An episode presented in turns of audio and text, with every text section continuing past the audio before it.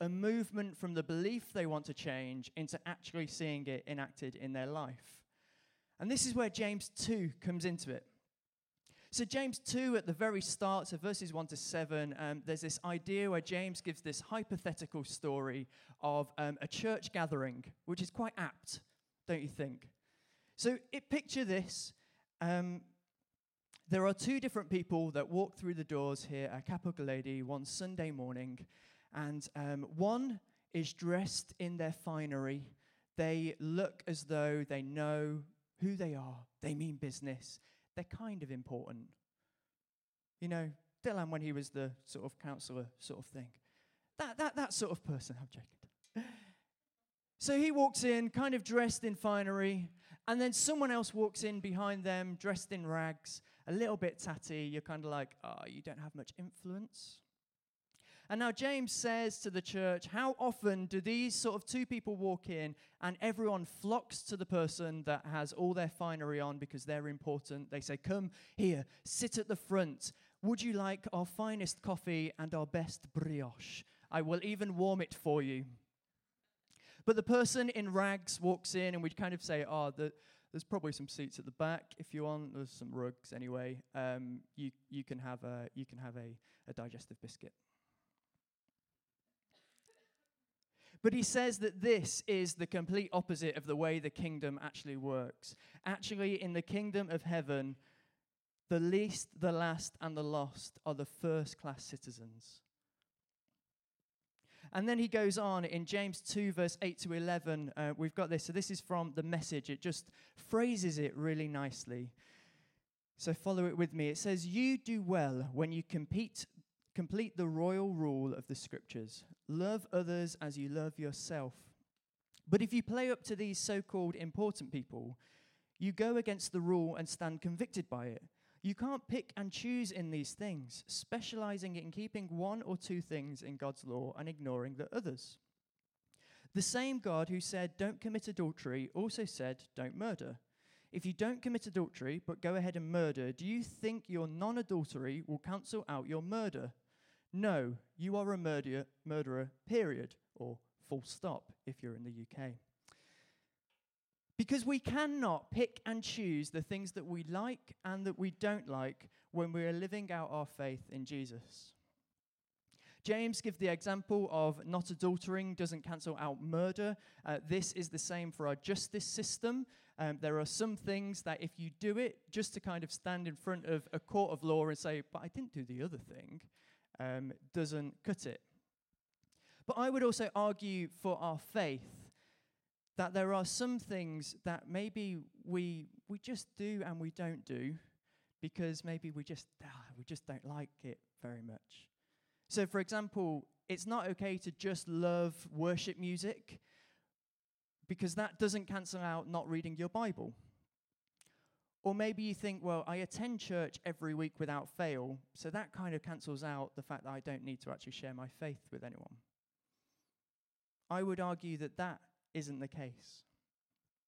And now, don't confuse this with gifting or preference, because yet we prefer some things more than others. So, me being um, uh, being uh, fundamentally an introvert um, and a geographer means that silence and solitude out in the wild places, for me, just really, oh, it's fantastic. Whereas Rachel, on the other hand, is an extrovert, loves being around people, likes busyness. Silence for her drives her mad. And so for her, she likes to retreat to places of coffee shops and um, spending time there. Now, this isn't to say that we both can't do the other thing. Rach can't retreat into the silence and solitude. I can't go to a coffee shop and still connect with God. It's preference. But that's not what James is talking about here. In James 12, uh, 2 12 and 13, he kind of summarizes it a little bit more. He says, Talk and act like a person expecting to be judged by the rule that sets you free. For if you refuse to act kindly, you can hardly expect to be treated kindly. Kind mercy wins over harsh judgment every time. Or a more famous way of saying this, um, in the NIV translation, it says, Mercy triumphs over justice. Judgment. Thanks. James here is setting the platform for his big speech that is about to come, his big message of James 2. And it is one that has caused a great deal of debate over um, the history of the church. So, James 2 14 to 20, again, the message just phrases it really nicely. It says, Dear friends, do you think you'll get anywhere in this if you learn all the right words but never do anything? For merely talking about faith, does merely talking about faith indicate that a person really has it? For instance, you come upon an old friend dressed in rags and half starved and say, Good morning, friend, be clothed in Christ, be filled with the Holy Spirit, and walk off without providing as much of a coat or a cup of soup. Where does that get you? Isn't it obvious that God talk without God acts is outrageous nonsense? You'll catch up with me now. Or in a minute. I can already hear one of you say, agreeing by saying, Sounds good. You take care of the faith department, and I'll handle the works department. Not so fast. You can no more show me your works apart from your faith than I can show you my faith apart from my works. Faith and works, works and faith fit together hand in glove. Do I hear you professing to believe in the one and only God, but observe you complacently sitting back as if you had done something wonderful? That's just great. Demons do that.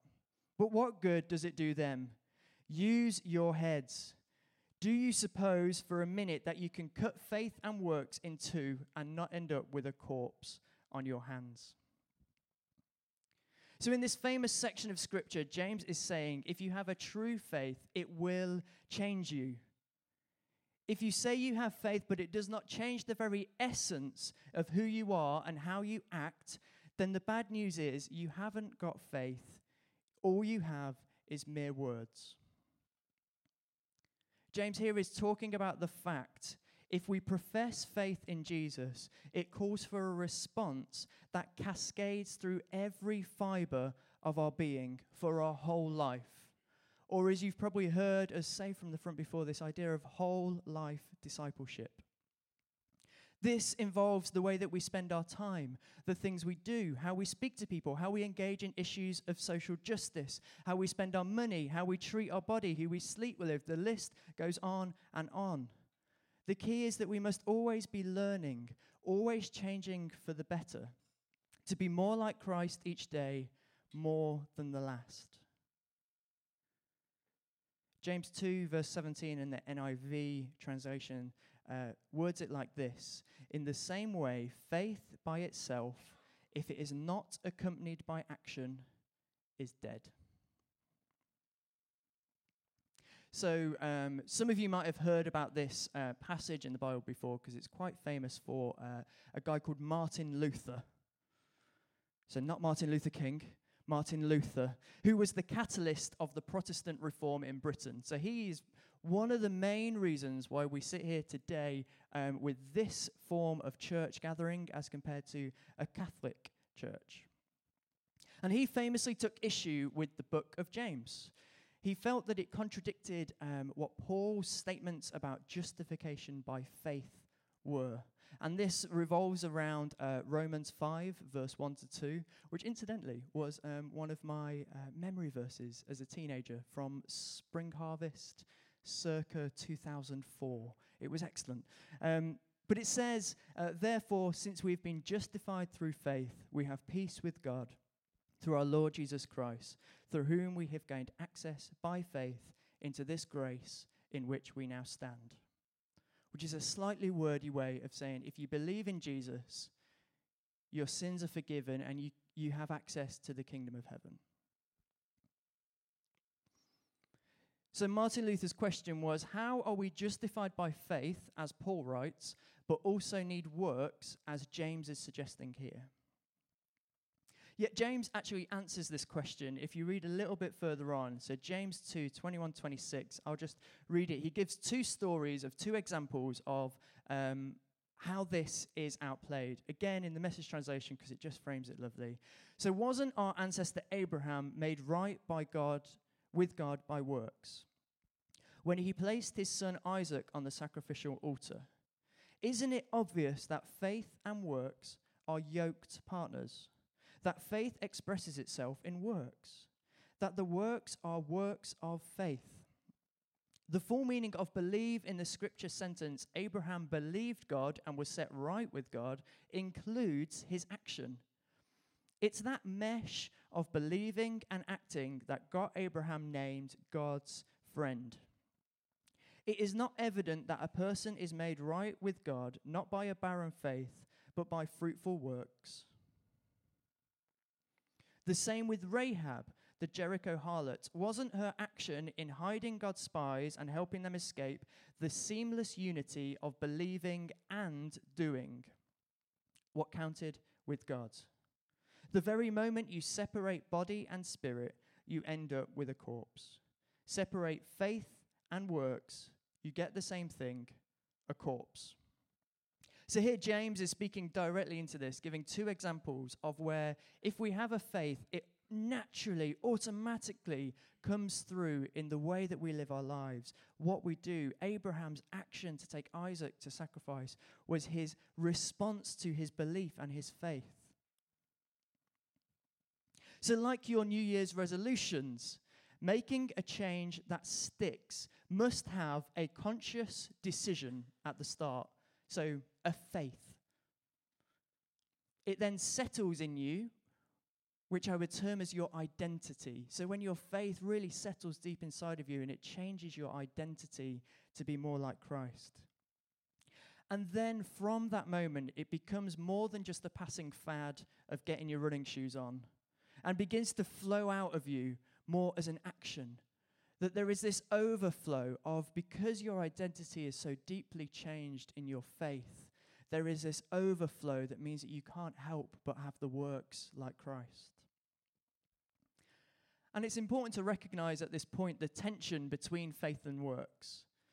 Some will find the idea of the action the easy part, the doing for God, the being busy, the being out there. Whereas, and they probably need to just chill out a little bit. And they actually just need to go spend some time with God and stop doing for God all the time. Whereas others might end up um, on the other end where they actually don't practice what they preach. They sit in their own little faith bubble thinking, as long as I just read and read and read and become more, and, like, know more and more and more, have more and more faith, but they don't actually ever see it outworked in their lives. It's merely just words. See, Jesus uses a similar metaphor of a tree and fruit to capture the faith leading to works idea. So Matthew 1 16 to 23 says, By their fruit you will recognize them. Do people pick grapes from thorn bushes or figs from thistles? Likewise, every good tree bears good fruit, but a bad tree bears bad fruit. A good tree cannot bear bad fruit, and a bad tree cannot bear good fruit. Every tree that does not bear good fruit is cut down and thrown into the fire. Thus, by their fruit, you will recognize them. Not everyone who says to me, Lord, Lord, will enter the kingdom of heaven, but only the one who does the will of my Father who is in heaven. Many will say to me on that day, Lord, Lord, did we not prophesy in your name, and in your name drive out demons, and in your name perform many miracles? Then I will tell them plainly, I never knew you. Away from me, you evildoers. See, faith is the tree and the branches. But if a tree does not bear good fruit, as in the works, the actions, the behaviors that come from us, it is classed as rotten and will be cut down. Our actions and behaviors are the fruit that show our faith is alive and kicking. Which means we should never stay the same. If we think that we do not need to continuously seek change, to seek humility and growth, we are very, very badly mistaken. If our tree stops producing fruit, even if once upon a time it did produce good fruit, it will be cut down. Now, I have a real bugbear with the phrase, oh, it's just the way I am. You can't change me. Okay, so I am a big fan of personality tests. Being part of the Sadler family, marrying into it, to survive long car journeys and Christmas holidays, you have to accept that you are going to be classified as a fruit or an animal or as whatever else on the personality test. That is part of Christmas. You will be judged for your actions, but in a good way. Sorry. Um, so there is this idea of personality, that, but that is kind of the way that we automatically respond to stuff. That is the thing that drives us, um, how we do, like I've already mentioned, introvert, extrovert, all those things. They're great. However, that is just people's primary mechanism of communication and action. They are not, I repeat, not an excuse for bad or hurtful behaviors. If people reply with, oh, it's just the way I am, you can't change me, that is not okay. And in this community, we want to have a culture of honor. One of our cultural values, so we hold the uh, values of PhD, um, which is quite nice pioneering, honoring, and discipleship. And to have an honoring culture means that we cannot hide behind the excuse of it's just the way I am. But actually, we must continuously seek change to become more Christ like. Our actions and behaviors should continuously be reviewed to ensure we are producing fruit that matches the faith that we profess. As the message puts it in James 2:18, you can no more show me your works apart from your faith than I can show you my faith apart from my works. Faith and works, works and faith fit together hand in glove. And if the glove doesn't fit the hand, then you've got to review it. Now, the key here is James is in no way suggesting that works lead to our salvation, but it is our works that are a result of our salvation. We cannot just enter the kingdom of heaven by just being really, really nice. It requires faith. But faith without movement into action and growth is not faith at all. It is just merely words. For example, who's watched The Apprentice TV show before? Yeah, The Apprentice. Yeah, I actually applied to go on The Apprentice once. Can you imagine? Anyway. So, the principle of the show is to get some interesting characters into a competitive situation so they say some outrageous stuff and then with a little bit of cool editing, they make that person look completely the opposite of what they said they are. Yeah, that's that's kind of that's why we all watch it, isn't it? We want someone to say that I am a field of ponies and so on. That's for you apprentice fans out there. So, how are we to become known by others? Because there is a lesson in The Apprentice for this. Just saying you are something doesn't make you that thing. When writing a tagline for a mission statement uh, for a business or church, one thing that they always say to remember is it doesn't matter who you say you are, but it's how people perceive you. It's what actually you do that people make sense. For example, leading up into the general election, um, the leader of the Lib Dems at the time, Jo Swinson, began her campaign with the slogan Jo Swinson, the next Prime Minister. Now, as a lot of you have just done there, it was laughed out because that would have been the biggest upset in the history of politics. And for the Lib Dems to gain a working majority, it, it would have just been mad. But she started with this bold claim by basically trying to call out, well, if I say I am the next prime minister, then people will believe it. But her words were not backed up by her action, by the numbers, aka the action of people voting for her. And thus it was left out of the running, and very quickly, within a week or two, the Lib Dems changed their tact a little bit and started to say, ooh, coalition maybe is actually what we're aiming for here. So, my question to you is what do you think people would say about you? How would people describe you? Think about how this might differ between different people in our church community, our family, friends, work colleagues, or classmates. Now, I'm not saying that it's they have to all be exactly the same or would say the exact same things, but some of the fundamentals of who you are, what they see you doing, have to stand. And what are we as a community going to be known for? How would people describe Lighthouse Church? A welcoming community or a holy huddle? An active people or a passive one? Are we known in the community or are we distant from them? How would people talk about our church to others? What would they say? What would you like people to say about you or about our church? And importantly, what could your role be in making this a reality? How do your actions, how do your outworking of your faith back up what you want it to be? So, the old song by Tim Hughes, God of Justice, um, I think must have been written following the inspiration of James. The chorus says, We must go, live to feed the hungry, stand beside the broken. We must go.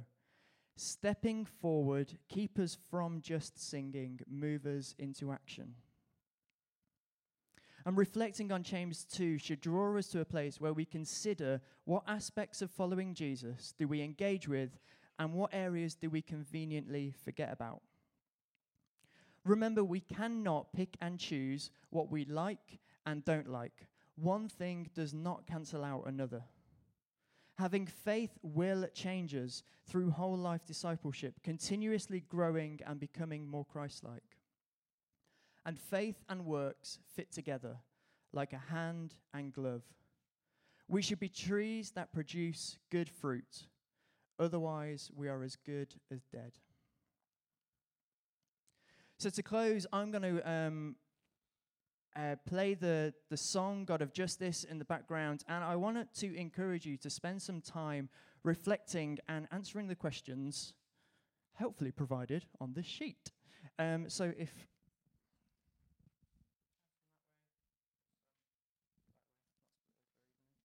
So if you can kind of, I printed out about 40 copies, and there's probably about 50 people here. So kind of try and take one each or pass them around. If you can share, that probably would be helpful.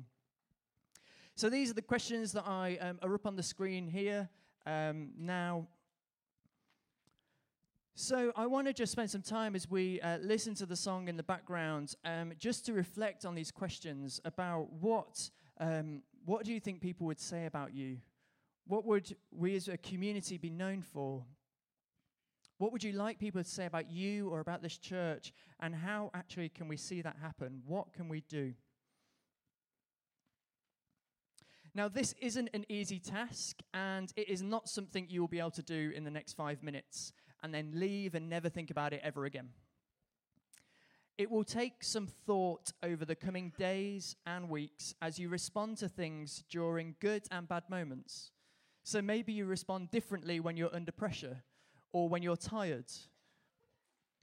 I know I definitely do with Caleb. You can always tell how much grace I have with him of how tired I am.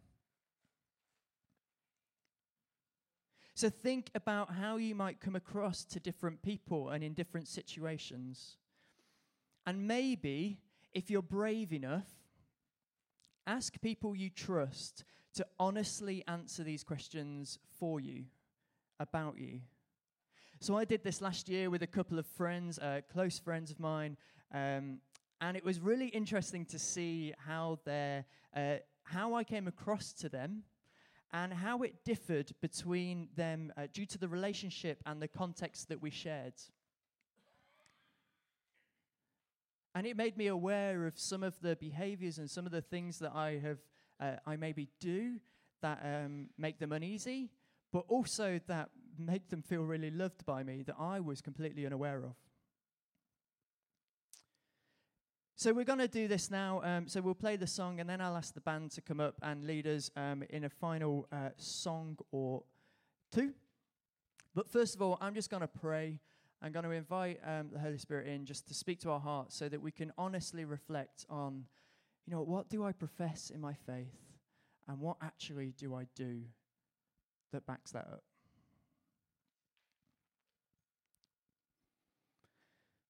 So, Lord Jesus, um, I come before you, and we come before you this morning and just invite you into our hearts now, God.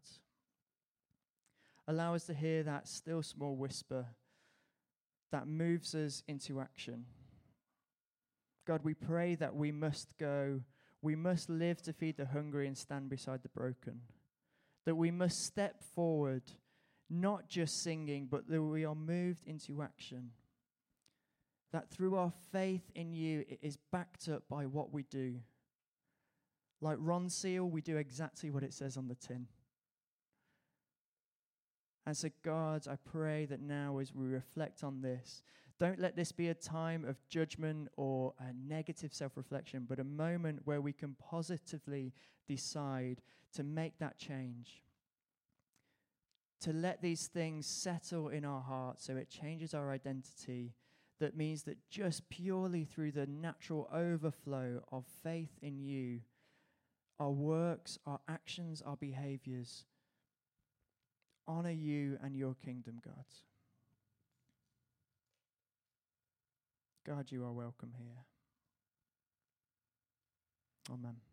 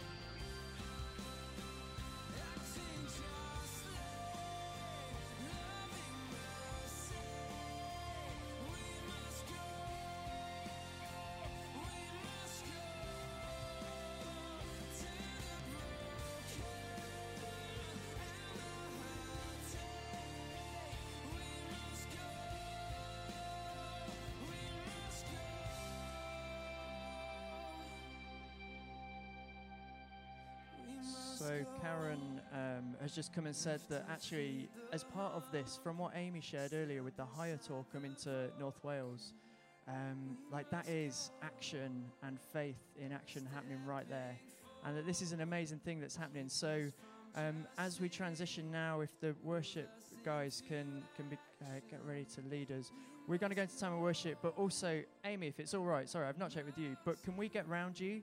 Um, and can we um, just pray into that?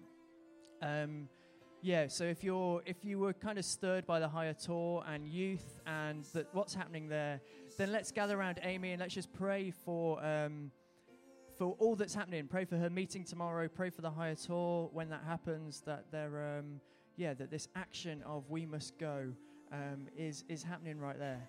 So uh, so yeah, let's pray for that, and then also let's um, let's engage with this. I want to just encourage you take these pieces of paper with you, reflect on this over the coming weeks and months, uh, just as you kind of think, okay, what actually is happening, especially this last sort of question of what actually is my role in this?